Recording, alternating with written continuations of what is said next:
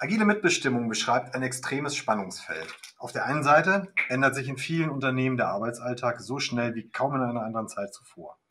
Auf der anderen Seite gibt es die gesetzlich starr geregelte betriebliche Mitbestimmung. Wie bekommt man das unter einen Hut? Herzlich willkommen zum Podcast von Rex Systems, Ihr Podcast für spannende Themen rund um HR, Recruiting und Talentmanagement. Schön, dass Sie eingeschaltet haben. New Work und Agilität stellen veränderte Anforderungen an die Arbeitswelt und an Unternehmen und Führung. Doch genauso wie sich im Rahmen von neuer Arbeit traditionelle Arbeitgeber, Arbeitnehmerrollen verändern, ändert sich auch die Rolle des Betriebsrates. Das sagt Britta Redmann. Die Juristin und Mediatorin ist Expertin für agiles Arbeiten. Dabei geht sie der Frage nach, welche Rolle dem Betriebsrat in der neuen Arbeitswelt ganz konkret zukommt. Hallo Britta. Hallo Christian, schön, dass ich da sein darf. Um es mal so klar zu sagen, der Betriebsrat ist ja eher so ein etabliertes Gremium der Old Economy. Er hat zwar eine lange Historie, aber so ein richtiges New Work-Produkt ist das nun wirklich nicht. Und ähm, jetzt sagst du, dass sich aus dem Betriebsverfassungsgesetz sogar ein Auftrag für den Betriebsrat zum Handeln ableiten lässt. Der soll sich jetzt genau wirklich mit diesem Thema agilen Arbeiten und New Work auseinandersetzen. Wie ist das denn jetzt zu verstehen? Ja, das mag man ja im ersten Moment gar nicht glauben, dass unser etabliertes Betriebsverfassungsgesetz, was ja so hier Regeln, Pflichten, Zusammenarbeit von Arbeitgebern und Betriebsräten sozusagen gesetzlich regelt, tatsächlich sowas wie Agilität und dann auch noch als Auftrag sozusagen formuliert. Doch wenn man sich mal den 75 Absatz 2 Betriebsverfassungsgesetz anguckt, dann steht da ganz eindeutig drin, die Betriebspartner, also Arbeitgeber und Betriebsräte, die freie Entfaltung der Persönlichkeit der im Betrieb beschäftigten Arbeitnehmer zu schützen haben und zu fördern. Und es steht weiter drin, dass sie die Selbstständigkeit und Eigeninitiative der Arbeitnehmer und Arbeitsgruppen auch zu fördern haben. Also es ist ganz explizit eine Schutzpflicht, klar, aber eben auch eine Förderungspflicht genannt, Arbeitsbedingungen und Umfeld positiv zu gestalten. Und wenn man das einfach mal nimmt und im Grunde genommen dieser 75 Absatz 2, der ist sehr stark geprägt auch von unserem Artikel 2 des Grundgesetzes, also freie Entfaltung der Persönlichkeit. Und das beinhaltet im Grunde genommen ja, dass ich alles tue, um die Freiheit des Einzelnen zu äh, fördern, dass ich ein Recht auf persönliche Selbstbestimmung gewähre, dass ich Freiraum für Entscheidungen gebe, für Eigenverantwortung, für kreatives Handeln, Arbeiten, für eine Selbstgestaltung. Und wenn ich das jetzt mal im Lichte oder im Kontext von Agilität betrachte, dann sind da ja genau die Merkmale, die agile Arbeitsweisen oder ein agiles Framework ausmachen, genau das, dass Teams in einer Selbstorganisation zusammenarbeiten. Das heißt, dass sie eigenverantwortlich sich ihre Aufgaben nehmen, dass sie auch eigenverantwortlich Entscheidungen treffen können, dass sie eine Partizipation leben können, dass Dinge ausprobiert werden, also ne, dass auch eine gewisse Innovation entstehen kann. Und wenn man sich das nochmal anguckt, ich will da jetzt gar nicht äh, ganz tief einsteigen, aber wenn man sich auch Methodiken anguckt, wie zum Beispiel Scrum oder wenn man sich auch Meeting-Formate anguckt, wie die Dailies, die Retros oder sowas wie eine Fishbowl sozusagen, dann kommt genau das eigentlich zum Ausdruck, nämlich eine Eigenverantwortung, dass jeder sich einbringen kann, dass Wissen geteilt wird, dass eine Transparenz entsteht. Und das hat wiederum, wenn du so willst, eine ganz starke Wechselwirkung oder es impliziert eigentlich das, was im 75.2 drinsteht, dass ich nämlich dann genau mit Agilität die freie Entfaltung der Persönlichkeit fördere und auch weiterentwickeln kann. Genau, und in dem Zusammenhang musst du dann den Betriebsrat mit einbinden. Sowohl Arbeitgeber und Betriebsräte haben diesen Job. Beide haben den gleichen Job und zwar zum Wohle der dort Beschäftigten und zum Wohle des Unternehmens. Also das ist jetzt nicht nur eine Verpflichtung, die nur für eine Seite gilt, sondern ganz explizit für beide Betriebspartner. Und äh, welche Mitbestimmungsrechte sprichst du jetzt konkret an? Also was wird genau durch diese agilen äh, Arbeitsmethoden dann berührt und können da jetzt Arbeitgeber und Betriebsrat zusammenkommen? Äh, glaube, ich sehe nicht, dass es eine pauschale Agilität gibt, sondern es gibt immer einzelne Aspekte. Also zum Beispiel Aspekte wie jetzt hier Methodiken, wie zum Beispiel Scrum oder Design Thinking. Lass uns doch einfach mal ganz kurz noch die Begriffe erklären. Was ist ein Scrum? Was ist ein Fishbowl? Also Scrum ist eine agile Arbeitsweise, die im Team sozusagen stattfindet. Und das Besondere an Scrum ist, dass es ja crossfunktional stattfindet. Also es sind nicht nur Mitarbeiter aus von einer ja, Kompetenz anwesend, sondern so ein Scrum-Team setzt sich aus unterschiedlichen Kompetenzen und Skills zusammen. Also da sitzt der Entwickler genauso wie der, also der Techniker, genauso wie vielleicht der Marketing-Mitarbeiter, Kollege, genauso wie beispielsweise der Vertriebler zusammen in einem Team und arbeiten zusammen an einem Produkt. Und es gibt eine gewisse Struktur. Es gibt bestimmte Rollen im Scrum, also drei entscheidende Rollen. Das ist einmal der Product Owner, der sozusagen das Ganze plant. Dann gibt es den Scrum Master, das ist derjenige, der für das Team, äh, ja, der Mentor, der, der Motivator, aber auch, ja, der sozusagen das Team in seiner Performance unterstützt und in der Zusammenarbeit und dann das Team als dritte Rolle, was für die Entwicklung des Produktes verantwortlich ist. Und also das ist so der eine Punkt. Und der andere Punkt, dass es im Scrum ganz bestimmte Reglementarien gibt, wie so ein Team arbeitet. Es gibt bestimmte Meetings zu festen Terminen. Das ist dann sowas wie ein Daily. Am Ende wird ein Ergebnis präsentiert im Review. Dann gibt es eine Reflexion. Das ist eine Retrospektive. Und innerhalb, und dann gibt es den Sprint. Das ist quasi das Herzstück, wo genau diese Erarbeitung stattfindet in kurzen Zyklen mit einem klaren Fokus, dass äh, das Produkt Stückchen für Stückchen sozusagen entsteht. Mhm, okay, genau. Und wo können jetzt diese Mitbestimmungsrechte, wo greifen die genau? Und wie, wie geht der Arbeitgeber und der Betriebsrat damit um?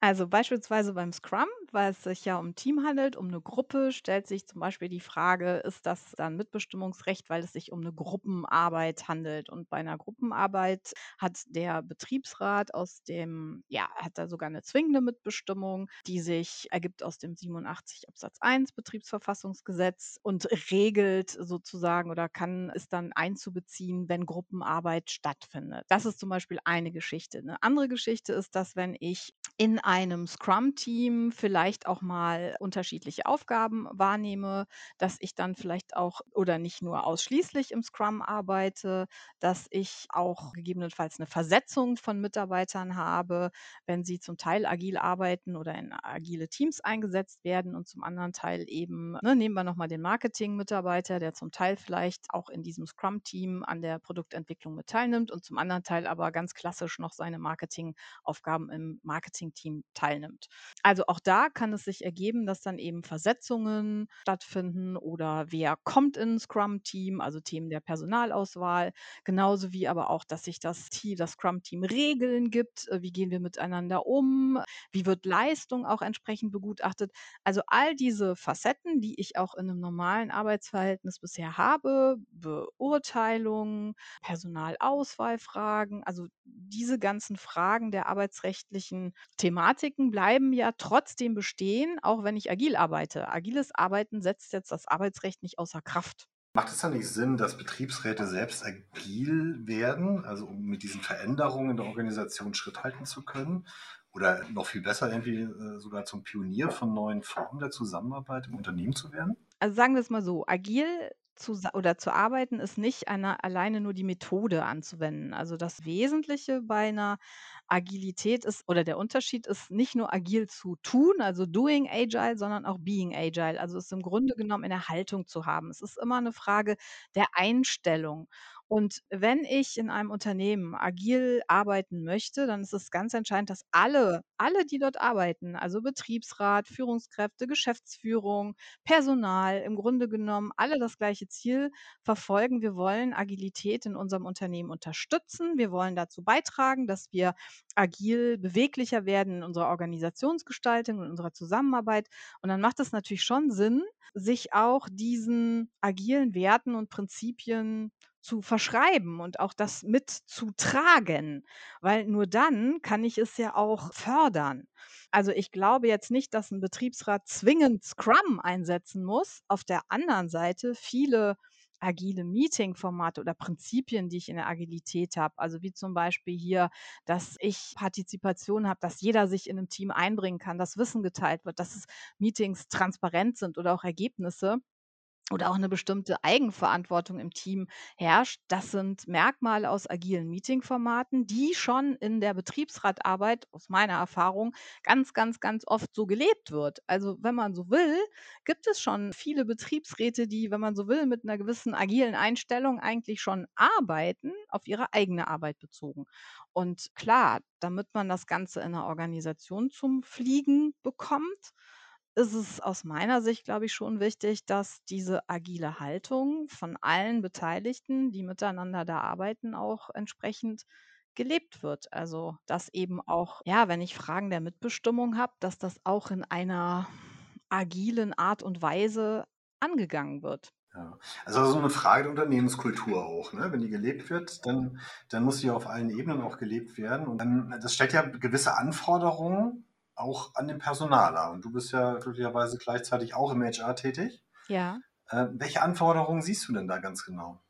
Im Prinzip sind es die gleichen. Also auch da geht es natürlich darum, dass ich eine innere agile Einstellung habe und überhaupt agiles Arbeiten unterstützen will. Es bedeutet auch, dass ich auch als Personaler im Grunde genommen auch die Aufgabe habe, immer wieder zu gucken, wo wollen wir uns in unserer Organisation agil aufstellen oder vielleicht wollen wir sogar uns komplett transformieren und die gesamte Organisation agil aufstellen. Und dann geht es natürlich schon darum, welche Strukturen und Prozesse brauchen wir denn dann, um das zu fördern und zu unterstützen. Also wie müssen denn dann zum Beispiel Mitarbeitergespräche aussehen oder wie sieht denn dann so ein klassischer Recruiting-Prozess aus, wo ich dann auch Teams ganz anders einbeziehe als vielleicht in einem traditionellen, herkömmlichen, in einer traditionellen, herkömmlichen Vorgehensweise oder wie schaffe ich es denn mit meinen Rahmenbedingungen auch agile Zusammenarbeit zu fördern zwischen Führungskräften und Teams oder auch zwischen Geschäftsführung, Betriebsrat und HR. Ne? Also wie setzen wir uns denn da vielleicht auch ähm, in der Mitbestimmung zusammen? Macht es dann nicht Sinn, also so zum Beispiel wie meine Kollegin Sandra Birot-Beere auch sagt, ein, ein äh, Mitbestimmungs-Scrum einzuführen?